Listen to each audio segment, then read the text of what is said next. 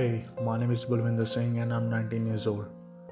And this podcast is all about bullying or hate. You can say whatever you want.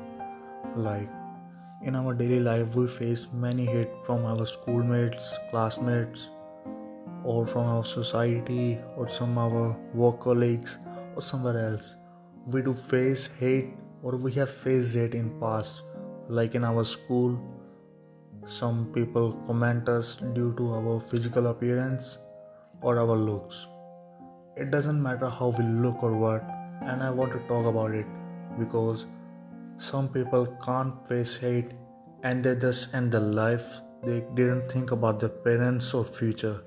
So let's talk about it and let's end this hate. Thanks.